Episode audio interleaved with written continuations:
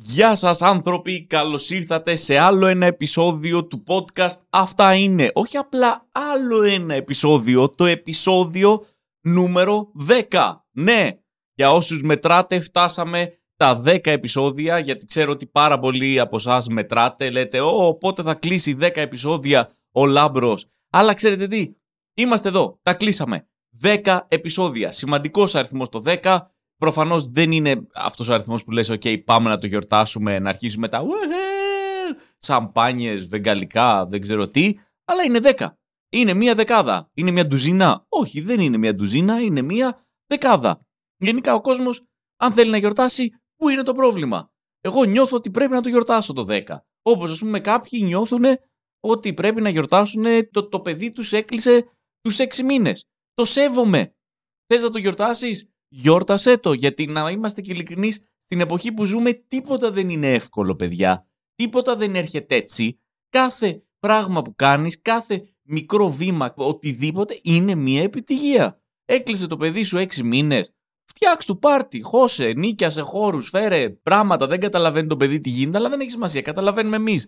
Και τι γιορτάζουμε. Ουσιαστικά γιορτάζουμε το γεγονός ότι εσύ κατάφερες να κρατήσεις το παιδί σου ζωντανό για έξι μήνες τεράστιο κατόρθωμα για ένα γονιό αυτό. Ή βλέπω κάποιες φορές μαγαζιά τα οποία λένε, ξέρω εγώ, σουβλάκια, ο, δεν ξέρω, τάδε από το 1965 και λες wow, τόσα χρόνια αυτοί οι άνθρωποι, αυτή η επιχείρηση έχει επιβιώσει.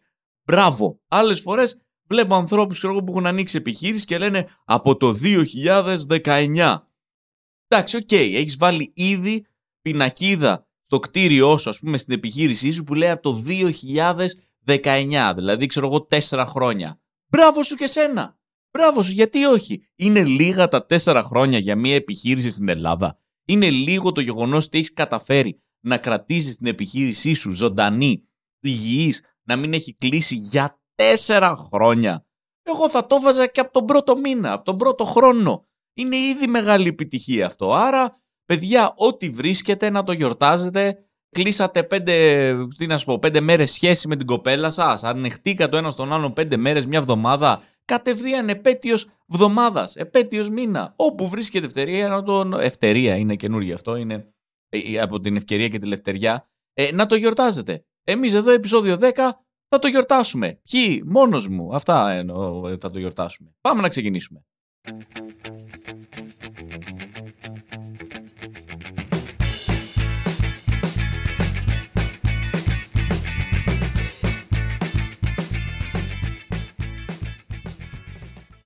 Και ξεκινάω με κάτι το οποίο έχω παρατηρήσει, γίνεται αρκετά σε εκπομπές, γίνεται αρκετά στις ειδήσεις.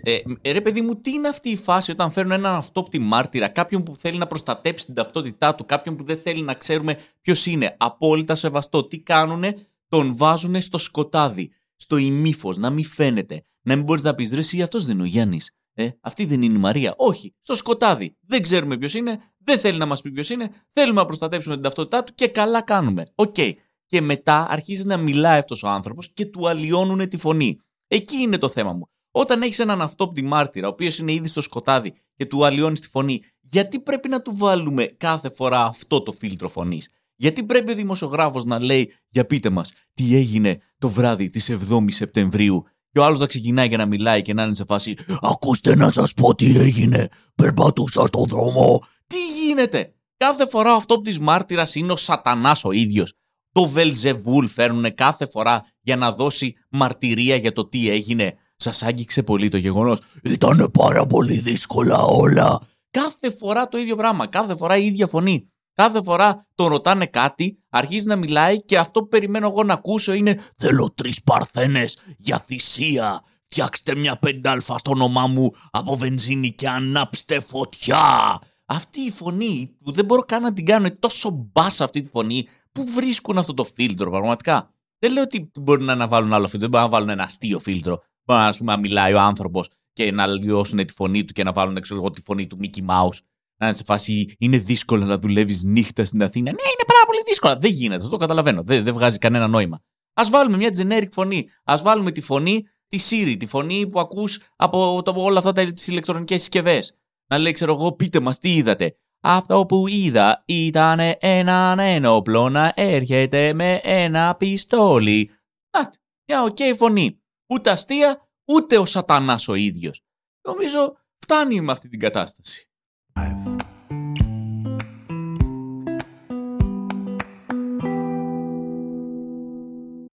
Λοιπόν, παιδιά, παίζει ένα μαγαζί εδώ στη γειτονιά μου, από το οποίο περνάω συνεχώς, ε, κάθε μέρα σχεδόν περνάω από αυτό το μαγαζί και περίπου πριν από δύο μήνες αυτό το μαγαζί άνοιξε. Έκανε εγκαίνια. Και πλέον όταν το μαγαζί κάνει εγκαίνια, δεν ξέρω αν το έχετε παρατηρήσει, βάζουν αυτές τις μπαλονογυρλάντες. Μιλάω για αυτή την αλυσίδα των μπαλονιών, όπου ουσιαστικά το κρεμάνε από εκεί που είναι το μαγαζί μέχρι την απέναντι πολυκατοικία. Όσο μακριά και να είναι η απέναντι πολυκατοικία. Ξέρω εγώ, είσαι ανοίξει μαγαζί από τη μία μεριά της Κυφσία, πας και κρεμάς μπαλόνια μέχρι την άλλη μεριά της Κυφσία και όχι ένα, μια γυρλάντα, δύο γυρλάντες τουλάχιστον έτσι για να δείξουμε ότι άνοιξε το μαγαζί. Μιλάμε τώρα για 400 μπαλόνια η κάθε γυρλάντα μέχρι να φτάσει απέναντι την πολυκατοικία και να δεθεί. Και λες, να το, άνοιξε καινούριο μαγαζί.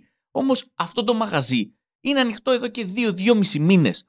Τα μπαλόνια πλέον έχουν αρχίσει και μαραζώνουν, έχουν αρχίσει και ξεφουσκώνουν, έχουν αρχίσει και χάνουν τον αέρα τους, χάνουν τη σύστασή τους, την ύπαρξή τους. Αυτό το πράγμα που το βλέπεις και λες «Wow! Καινούριο μαγαζί!» Ξαφνικά το βλέπεις και λες «Ε, ε, «Τι είναι αυτό το πράγμα να πούμε εδώ πέρα» και πέφτει μέσα στο δρόμο, έχει η γυρλάντα ακουμπάει το πεζοδρόμιο, έχει κρεμάσει όλο το σύστημα, έχει γεράσει το μπαλόνι, έχει, έχει ζαρώσει όλη η ύπαρξή του γιατί τα αφήνουμε τόσο καιρό τα μπαλόνια; Πρέπει να τα κατεβάζουμε. Κάποια πράγματα δεν είναι για πολύ. Κάποια πράγματα το «Α, τι ωραίο» από το «Ε, πώς είναι έτσι» είναι μια μέρα απόσταση, καταλάβατε. Δηλαδή ένα μπαλόνι το βλέπεις μία μέρα. Ωραίο. Δύο μέρες. Πανέμορφο. Τρεις μέρες. Οκ. Τέταρτη μέρα. Ε, όχι. Ε, δεν είναι ωραίο πλέον το μπαλόνι. Δηλαδή πρέπει το μπαλόνι να του κάνεις ευθανασία, ρε παιδί. Να το παίρνεις το μπαλόνι, να του λες: Κοίταξε, έζησες τη ζωούλα σου τρεις μέρες, ψαλίδι, χρακ, και εσύ να του κάνει το μπαλόνι δεν κατάλαβε, ηρέμησε και το μπαλόνι τώρα, τέλο πάντων, το πιάσατε. Άρα, αυτό που θέλω να πω είναι ότι κάποια πράγματα είναι καλό, όχι κάποια, τα πιο πολλά είναι καλό να τα σταματά πριν το σημείο που θα γίνουν πλέον άσχημα. Πριν το σημείο που θα πει, Αχ, τώρα δεν είναι πολύ όμορφο. Νομίζω ότι το, το πιο κλασικό παράδειγμα που μπορώ να σα δώσω για αυτό για να το καταλάβετε είναι το χιόνι. Εντάξει, δεν ξέρω αν το έχετε συνειδητοποιήσει, το χιόνι, οτιδήποτε καλυφθεί με χιόνι, γίνεται πανέμορφο ρε παιδί μου. Οποιαδήποτε είναι αυτό, πέφτει το χιόνι και στρώνει ένα άσπρο χαλί. Η πόλη ντύνεται στα λευκά, ένα νηφικό πέπλος σκεπάζει τα πάντα. Οποιαδήποτε πόλη, αν τη δεις χιονισμένη, πανέμορφη. Και δεν μιλάω για οποιαδήποτε πόλη τύπου Λονδίνο, Παρίσι, Παρκελόνη. Μιλάω για οποιαδήποτε πόλη. Έχω πάει στην Πτολεμαίδα και είχε χιόνι, πανέμορφη ρε. Τη βλέπεις την Πτολεμαίδα χιονισμένη και λες: Καλά, γιατί δεν μένουμε εδώ; Τι είναι εδώ, το χωριό του Άι Βασίλη είναι; Αυτές οι καμινάδες τι είναι; Εκεί είναι το εργοστάσιο που φτιάχνουν τα παιχνίδια; Όποια πόλη και να καλυφθεί με χιόνι γίνεται πανέμορφη. Και το χιόνι είναι αυτό. Είναι ένα φίλτρο. Ένα φίλτρο του Instagram. Κάνει οτιδήποτε θέλεις πανέμορφο. Και τη μία στιγμή όμως είναι πανέμορφο έτσι το βλέπεις και μετά αρχίζει και λιώνει. Εκεί που αρχίζει και λιώνει, εκεί παίρνει το χιόνι την κάτω βόλτα. Εκεί αρχίζουν τα πράγματα να ζορίζουν. Εκεί αρχίζει το χιόνι και πλέον το βλέπεις και λες ε, μέχρι χτες μου άρεσες. Σήμερα όχι τόσο. Έχει αρχίσει και λιώνει, το πατάνε τα αμάξια, το πατάνε οι άνθρωποι, το χιόνι αρχίζει και μιξάρεται μαζί με, με χώμα που υπήρχε ήδη, μαζί με λάσπη, ξαφνικά από λευκό έχει γίνει ένα καφετομαύρο πράγμα, βλέπεις χιόνι, δεν είναι ακριβώς χιόνι, είναι μια πίσα, αρχίζουν και σχηματίζουν κάτι βουναλάκια στιβαγμένα στην άκρη του δρόμου και είναι όλα μαύρα με λίγο άσπρο. Αυτό το χώμα μαζί με το μαύρο και το άσπρο το οποίο αρχίζει και λιώνει και φτιάχνει ένα ποταμάκι από ένα μαύρο υγρό το οποίο τρέχει. Κάποιοι παλεύουν να να διατηρήσουν ακόμα τη χαρά του χιονιού. Όχι, ακόμα υπάρχει χιόνι. Πάμε, πάμε να το ζήσουμε. Φτιάχνουν κάτι μαύρες χιονόμπαλες, πετάνε, σκάει πάνω σου. Είναι σαν να σου έχουν πετάξει κάποια πανδημία πάνω. Οπότε βλέπεις από τη μία μέρα χιόνι λαμπερό, άσπρο, την άλλη μέρα μαύρο, άσχημο. Παρεπιπτόντω δεν προσπαθώ καθόλου αυτή τη στιγμή να κάνω κάποια έτσι. Δεν είναι καθόλου ρατσιστικό αυτό που λέω. Δεν θέλω να, να περάσει σαν κάτι ρατσιστικό Όπου ακούς ένα τρελό απλά να λέει άσπρο, πανέμορφο. Μετά την επόμενη μέρα μαύρο, κακάσκιμο. Μα το βλέπεις άσπρο και λες αχ τι ομορφιά, μαύρο. Ιου. Όχι δεν είναι εκεί το. Έχει ακουστεί, έχει πάει όλο λάθος. Για κάποιο λόγο ξεκίνησα να μιλάω για χιόνι και είναι σαν να μιλάω για φιλετικές διακρίσεις αυτή τη στιγμή. Όχι, αυτό που λέω είναι ότι η χαρά και η ομορφιά του χιονιού από την ασκήμια και αυτό το πάρτε το από εδώ να μην το βλέπω είναι μία μέρα απόσταση ρε παιδί μου. Άρα θεωρώ ότι θα έπρεπε να υπάρχει και μία υπηρεσία από το Δήμο η οποία να έρχεται και να μαζεύει το χιόνι. Εντάξει, δηλαδή να λες χιόνι μία, δύο, τρεις, τέσσερις, πέντε όσο κρατάει καλά και εκεί που αρχίζει και λιώνει το χιόνι να σκάνε οι υπάλληλοι του Δήμου με φλογοβόλα. Πώ κάναμε αυτά για τα φύλλα, ξέρω εγώ, με φλογοβόλα. Και να το λιώνουν το χιόνι. Επιτόπου, να μην χρειαστεί να ζήσουμε αυτό το, τη μαυρίλα, αυτό το, το υγρό, το μαύρο που καλύτερα να μην χιονίσει καθόλου.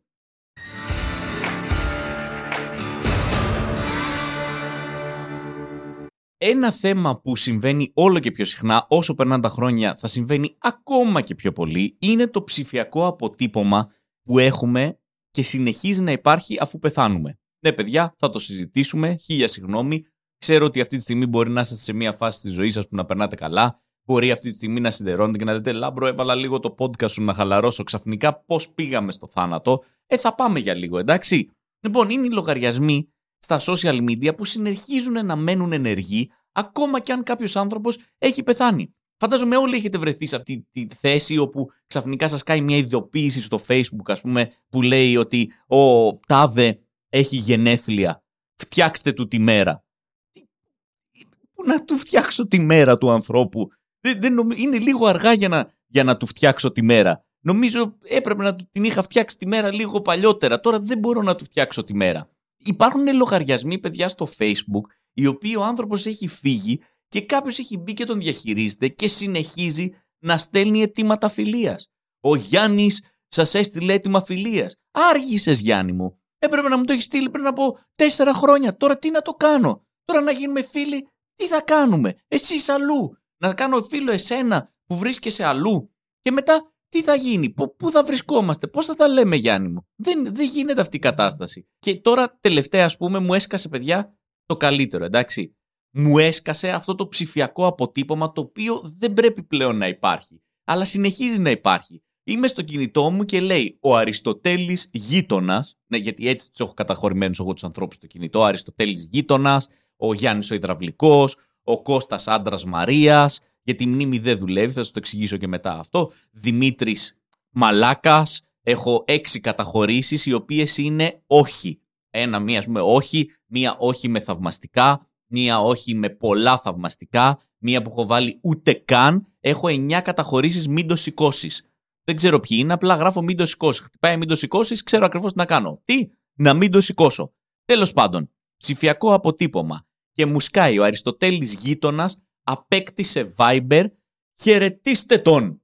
Ξέρεις τι Viber, τον χαιρέτησα τον Αριστοτέλη το γείτονα. Συγκεκριμένα τον χαιρέτησα πέρσι στο πρώτο νεκροταφείο. Θυμάμαι ότι μαζευτήκαμε όλοι εκεί και χαιρετήσαμε τον Αριστοτέλη και θυμάμαι να λέμε ότι το χαιρετάμε και για τελευταία φορά. Ήταν ο στερνός χαιρετισμός. Αποχαιρετισμός για την ακρίβεια, αλλά αυτό ήταν. Μαζευτήκαμε, πάμε αντίο Αριστοτέλη, δεν θα σε ξαναδούμε, θα μας λείψεις. Και το Viber μάλλον το άκουσα αυτό που του είπα και λέει: Ξέρετε τι, αυτό δεν μπορεί να το χαιρετήσετε. Ώρα να ανταλλάξετε αυτοκόλλητα με τον Αριστοτέλη. Φυσικά, για δείξε μου μερικά αυτοκόλλητα Viber και μου σκάει ένα από αυτά, τα, αυτά που αναβοσβήνουν λίγο, που έχουν και λίγο κίνηση, που είναι λίγο γραφιστικό, έτσι παιχνιδιάρικα που γράφει στείλτε του how you doing. Ξέρετε του Joy, how you doing. Viber ξέρω how he's doing. He is dead. Αυτό ξέρω Viber, οπότε δεν θέλω να, να του στείλω αυτοκόλλητα. Επίσης Viber, γιατί βάζεις τον κόσμο να ανταλλάζει αυτοκόλλητα; Τι είμαστε, 8 χρονών είμαστε, μαζεύουμε αυτοκόλλητα της Πανίνη και τα ανταλλάζουμε με, με τα contact μας. 40 χρονών άνθρωπο με βάζεις να στέλνω γατάκια, σκυλάκια και how you doing. Σοβαρέψου λίγο ρε Viber. Και επίσης όσοι διαχειρίζετε λογαριασμούς ανθρώπων που έχουν φύγει, παιδιά και εσείς λίγο έτσι Κρατήστε το ζωντανό, ρε παιδί μου, το καταλαβαίνω, αλλά μη μας τρομοκρατείτε κι εμάς. Δεν θέλω να ξυπνάω το πρωί και να, και να, να βλέπω αυτά τα μηνύματα και να λέω τι έγινε. Από πού ήρθε αυτό το πράγμα; Τι εννοεί και γίνει φίλος με τον Γιάννη; Ποιο Γιάννη ξαγύρισε στη ζωή ο Γιάννης; Πού είναι ο Γιάννης;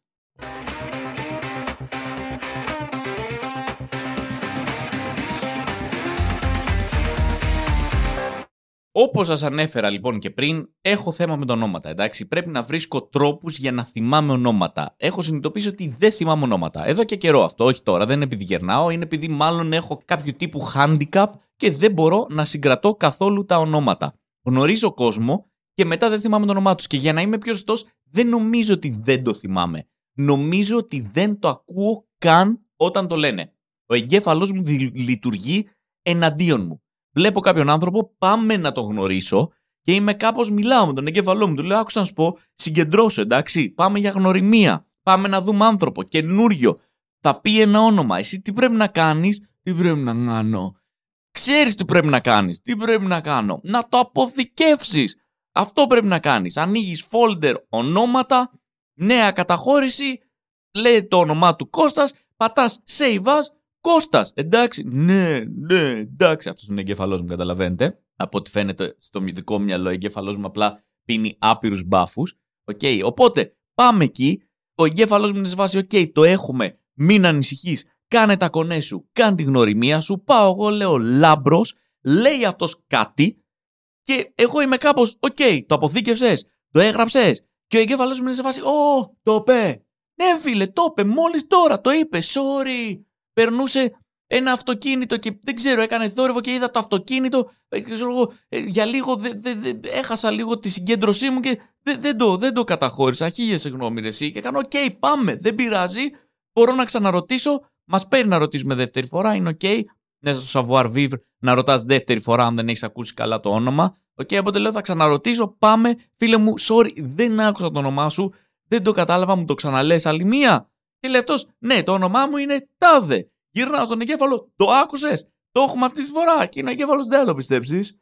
Δεν θα πιστέψεις τι έγινε. Αλλά την ώρα ακριβώς που είπε αυτός το όνομά του, εκείνη την ώρα μπήκε, έσκασε request περίεργη σκέψη αν έχουμε γάλα στο σπίτι. Εσύ δηλαδή, εκείνη την ώρα που πέταγε άλλος το όνομα, εμένα μου σκάσε ένα request. Έχουμε γάλα στο σπίτι. Και ήταν urgent το request, οπότε έπρεπε να στείλω όλα τα resources του εγκεφάλου να ντυλάρουν το κατά πόσο έχουμε γάλα. Να θυμηθούμε αν έχουμε αγοράσει, αν έχουμε ε, ας πούμε γάλα αποθηκευμένο ή αν πρέπει να αγοράσουμε. Και όπως όλος ο εγκέφαλος λειτουργούσε για να απαντήσει αυτό το urgent request, έχασα για άλλη μια φορά το όνομα. Οπότε αυτό, είναι το, ε, αυτό νομίζω ότι γίνεται ε, έτσι πολύ εν συντομία στον εγκέφαλό μου. Δεν ακούω τα ονόματα. Και αυτό είναι πρόβλημα και έχω αναπτύξει φυσικά κάποιες τεχνικές, τις οποίες μπορώ να μοιραστώ και μαζί σας, γιατί σας λέω συμβαίνει χρόνια αυτό. Οπότε έχω κάποιες τεχνικές ε, για να μπορώ να βγαίνω από αυτές τις δύσκολες καταστάσεις. Okay. Μία τεχνική, ας πούμε, είναι ότι ξανασυστήνομαι. Α πούμε, βλέπω κάποιον άνθρωπο, ξεκάθαρα ξέρω ότι τον ξέρω, ξέρει αυτός ότι ξερόμαστε. Οπότε, εγώ όμως πάω και λέω Γεια, λάμπρος. Λέει αυτός Γιώργος και μου λέει Το ξέρεις ότι έχουμε ξαναγνωριστεί. Και του κάνω Ναι, Φυσικά το ξέρω ότι έχουμε ξαναγωνιστεί, απλά δεν ήξερα αν με θυμάσαι. Το οποίο είναι σατανικό, έτσι καταλαβαίνετε. Γιατί ουσιαστικά του λες του άλλου ότι κάνεις έτσι, υποβιβάζεις τον εαυτό σου, ρε παιδί μου. Του λες ότι δεν ξέρω αν είμαι αρκετά σημαντικός για να με θυμάσαι εσύ. Εγώ ξεκάθαρα σε θυμόμουν, Γιώργο. Αλλά θεώρησα ότι για σένα είμαι ένα τίποτα και δεν θα με θυμάσαι. Γι' αυτό ήρθα και ξανασυστήθηκα.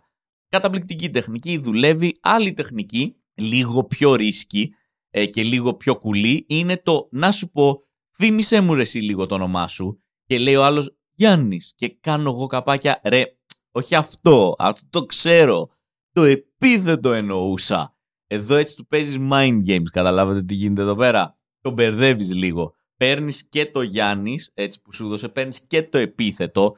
Εντάξει, πολλές φορές ο άλλος σε διαβάζει λίγο. Σου λέει εντάξει τώρα, τι, Εντάξει, προφανώς δεν θυμόταν το όνομά μου και απλά λέει μαλακίες εδώ πέρα για να προσπαθήσει να εκμεύσει το όνομά μου. Αλλά τις πιο πολλές φορές να ξέρετε, ο κόσμος πέφτει στην παγίδα αυτής της τεχνικής και δεν καταλαβαίνει ότι δεν θυμόσουν το όνομα και απλά ψάρευες έτσι για το όνομα. Φυσικά η καλύτερη τεχνική που έχω είναι η τεχνική wingman ή μάλλον για την ακρίβεια wing woman. Μιλάω για αυτό που πηγαίνω σε κόσμο μαζί με τη γυναίκα μου, δεν θυμάμαι τα ονόματά τους, οπότε τι κάνω, λέω στη γυναίκα μου να πάει να, του, να, να συστηθεί. Αυτό. Δεν τη συστήνω εγώ. Δεν λέω γεια, από εδώ η γυναίκα μου, ξέρω εγώ, η Σάρα, από εδώ ο Κώστας. Λέω όχι. Χώσου, συστήσου, πες το όνομά σου έτσι ώστε να μας πει και αυτός το δικό του και έτσι να το μάθουμε και οι δύο. Οπότε πάω και λέω γεια, από εδώ η γυναίκα μου και εκείνη κάνει γεια, Σάρα και ο άλλος κάνει γεια, Βαγγέλης και λέω τσατσίνγκ, το έχουμε. Δουλέψαμε σαν ομάδα και το βρήκαμε. Γεια Σάρα, γεια Βαγγέλης, ξάδερφος του Λάμπρου.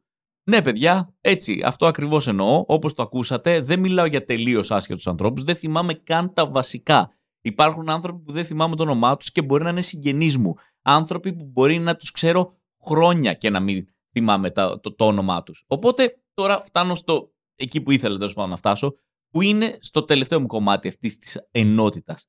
Εδώ που ζητάω τη δική σας βοήθεια και πετάω ιδέα. Αυτό που θέλω, αυτό που ονειρεύομαι, είναι μία μέρα να βγει εφαρμογή σαν το Shazam, ξέρετε αυτό που πατάς ένα κουμπί και το, το λογισμικό του τρέχει και αναγνωρίζει οποιοδήποτε τραγούδι και να του βάλεις, ρε δεν πά να είναι ξεχασμένο τραγούδι ακυκλοφόρητο, δεν πά να είναι κάποια bootleg ηχογράφηση τσιγκάνικης ραπ σε ένα υπόγειο, το Shazam εκεί ρε, κατευθείαν το καρφώνει. Ωραία, πώς είναι λοιπόν το Shazam, θέλω ένα Shazam για αναγνώριση ανθρώπου.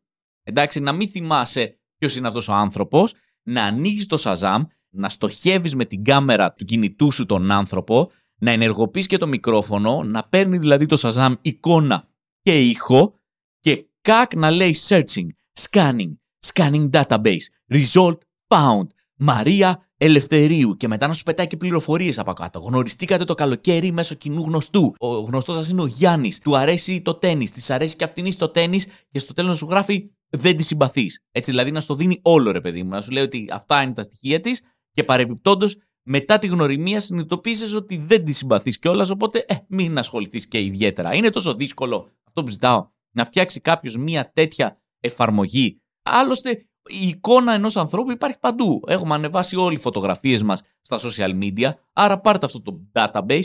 Επίσης, σίγουρα η φωνή μας υπάρχει από κάπου, οι κλήσεις μας ηχογραφούνται παντού. Άρα πάρτε και από εκεί τη φωνή μας, κάντε match τη φωνή μαζί με την εικόνα κάποιου, φτιάξτε το Shazam έτσι ώστε ποτέ να μην βρεθούμε σε μια φάση να μην ξέρουμε το όνομα κάποιου και να μην έχουμε μια λύση, εντάξει. Αν μας ακούει κάποιος developer ή αν είναι κάποιος από τους Dragons εδώ, παιδιά, Dragons, ε, δίνω το 10% της ιδέας μου για μισό εκατομμύριο. Εντάξει, το app θα φτιάξουμε θα το πουλάμε 1,5 ευρώ όλο, όλο, όλο τώρα αυτό που σας λέω profit.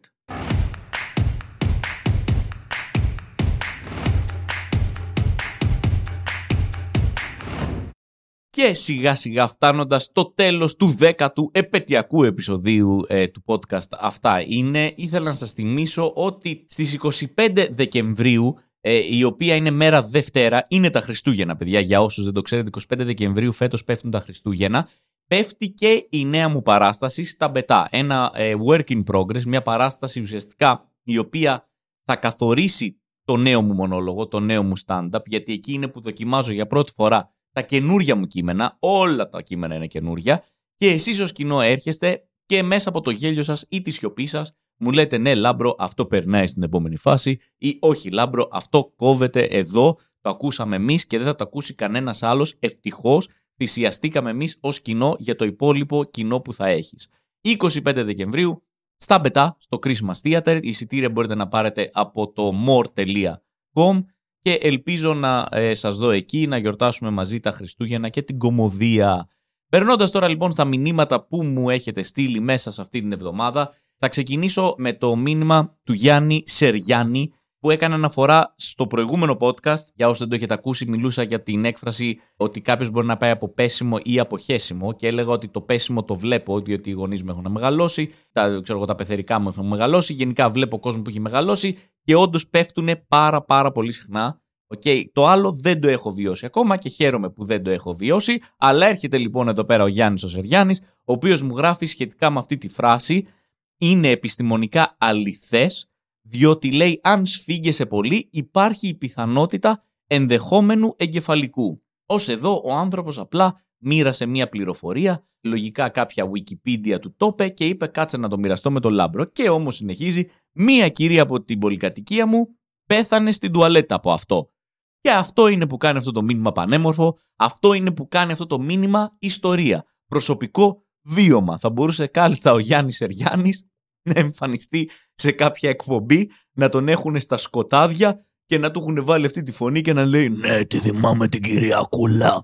Όντως, κάποια στιγμή ακούσαμε στην πολυκατοικία και λέμε τι έγινε; Δύο μέρες μετά άρχισε να μυρίζει κάτι από το διαμέρισμά της και βρήκαμε την κυρία Κούλα νεκρή. Με αυτή τη φωνή τέλος πάντων. Οπότε να ξέρετε, μην πιέζεστε ιδιαίτερα, έτσι, σε αυτό το κομμάτι τουλάχιστον, γιατί από ό,τι φαίνεται η ε, παροιμία είναι αληθής. Από πέσιμο ή από χέσιμο. Όπως είπα και την προηγούμενη εβδομάδα, μου στέλνετε πάντα για κάποιο λόγο το που ακούτε το podcast. Εγώ θεωρώ ότι το ακούτε κάνοντας κάποια δραστηριότητα, οδηγώντας, σιδερώνοντα, βάζοντας πλυντήρια, μαγειρεύοντας. Αλλά για κάποιο λόγο νιώθετε την ανάγκη να μου πείτε ότι ακούτε το podcast κι αλλού. Κάποιος άνθρωπος την προηγούμενη εβδομάδα μου είπε ότι ακούει το podcast ενώ κάθεται στην τουαλέτα, που να προσέχει έτσι, μην πιεστεί κι αυτός. Και φέτος, λέω, αυτή τη βδομάδα ήρθε ο Ανδρέας Μαθιός να μου πει ότι το podcast μου είναι μία δωρεάν έτσι συνεδρία. Λέει το βάζω τέρμα στο ηχείο και κάνω μπάνιο για να χαλαρώσω. Μπράβο, Ανδρέα. Ξαναλέω όπως και την προηγούμενη φορά, δεν έχω κανένα θέμα. Ακούστε το podcast μου όπου χουστάρετε, αρκεί να το ακούτε. Σίγουρα το βρίσκω λίγο περίεργο ότι εσύ γεμίζεις μπανιέρα, αράζεις μέσα με, το, με, με, με τις μπουρμπουλήθρες σου, με τη σαπουνάδα σου και χαλαρώνεις ακούγοντας τη δική μου φωνή. Αλλά δεν είμαι εδώ για να κρίνω. Ο καθένας με τα βίτσια του. Κάποιοι βάζουν, ξέρω εγώ, ατμοσφαιρική μουσική, βάζουν ήχους φύσης, βάζουν κλασική μουσική, ανάβουν κεράκια και κάνουν μπάνιο στην πανιέρα. Ο Ανδρέας αποφασίζει να ακούει αυτή εδώ τη φωνή να είναι μέσα στην πανιέρα και να την ακούει τέρμα αυτή τη φωνή και να λέει επιτέλους μπορώ κι εγώ σαν άνθρωπος να χαλαρώσω. Και κλείνοντας, θέλω έτσι να σας πω για ένα μήνυμα που έχει έρθει πάρα πολύ, ένα μήνυμα που μου το στείλατε διάφοροι και σας ευχαριστώ για αυτό. Είχα κάνει μια αναφορά για το πώς καμιά φορά όταν είμαι το βράδυ και βλέπω βίντεο στο κινητό, στο κρεβάτι και ουσιαστικά αρχίζει να με παίρνει ο ύπνος και όλο το σώμα παραλύει και σιγά σιγά παραλύουν και τα χέρια, τα χέρια αφήνουν το κινητό και παπ το κινητό πέφτει στο στέρνο μου, στην καρδιά μου, στο κεφάλι μου και παιδιά. Αυτό λοιπόν το πρόβλημα δεν χρειάζεται πλέον να είναι πρόβλημα. Γιατί για κάθε ηλίθιο πρόβλημα που υπάρχει σε αυτόν τον κόσμο, ευτυχώς υπάρχει κάποιος Ασιάτης για να φτιάξει ένα απίστευτο gadget και να λύσει το πρόβλημά σου. Υπάρχει λοιπόν πλέον ένα gadget το οποίο συνδέεται κάπως, δεν έχω καταλάβει ακριβώς, με το σώμα σου, με, με το μυαλό σου, με το δεν ξέρω τι και όπως είσαι εσύ με το κινητό εκεί και βλέπεις, με το που νιώσει, είναι σαν ένα κράνος, φανταστείτε το, αλλά κράνος ανοιχτό. Δηλαδή, είναι ένα, δεν υπάρχει το κράνος. Εντάξει, είναι απλά ένα πραγματάκι το οποίο το βάζεις πίσω από το κεφάλι σου και αυτό το πράγμα με το που νιώσει ότι το κινητό φεύγει για ελεύθερη πτώση προς τα δόντια σου, προς τη μύτη σου, προς το πρόσωπό σου, ενεργοποιείται, κάνει ένα βρρρπ και δημιουργείται το κράνος. Φτιάχνεται το κράνος. Καταλαβαίνετε τι εννοώ. Δηλαδή από ένα πραγματάκι που είναι πίσω από το κεφάλι σου, πέφτει το κινητό και είναι χρακ κράνος. Κακ! Το κινητό πέφτει πάνω στο κράνος το οποίο έχει φτιαχτεί, σαν έτσι ένα δίχτυ προστασίας, σαν, ένα πράγμα το οποίο ε, θα προστατέψει τα, τα ζωτικά σου πράγματα που βρίσκονται στο κεφάλι σου και έτσι εσύ δεν χτυπάς. Σατανικό.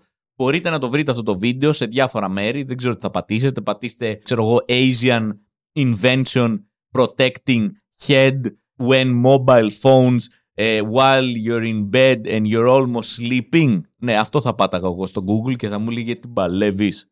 Ε, Αλλά τέλος πάντων, θα το βρείτε όπως και να έχει. Σατανική έτσι αυτή η εφεύρεση και σας ευχαριστώ πάρα πολύ που μου τη στείλατε. Δεν θα την αγοράσω, αλλά σας ευχαριστώ πάρα πολύ που μου τη στείλατε. Επίσης, σας ευχαριστώ πάρα πολύ που ακούτε αυτό το podcast που το υποστηρίζετε και το διαδίδετε όλο αυτόν τον καιρό, τα 10 επεισόδια που έχουμε κάνει. Μπορείτε πάντα να επικοινωνείτε μαζί μου μέσα από τις ε, σελίδες μου στα social media, οι οποίες ακόμα είναι ενεργές γιατί εγώ ζω.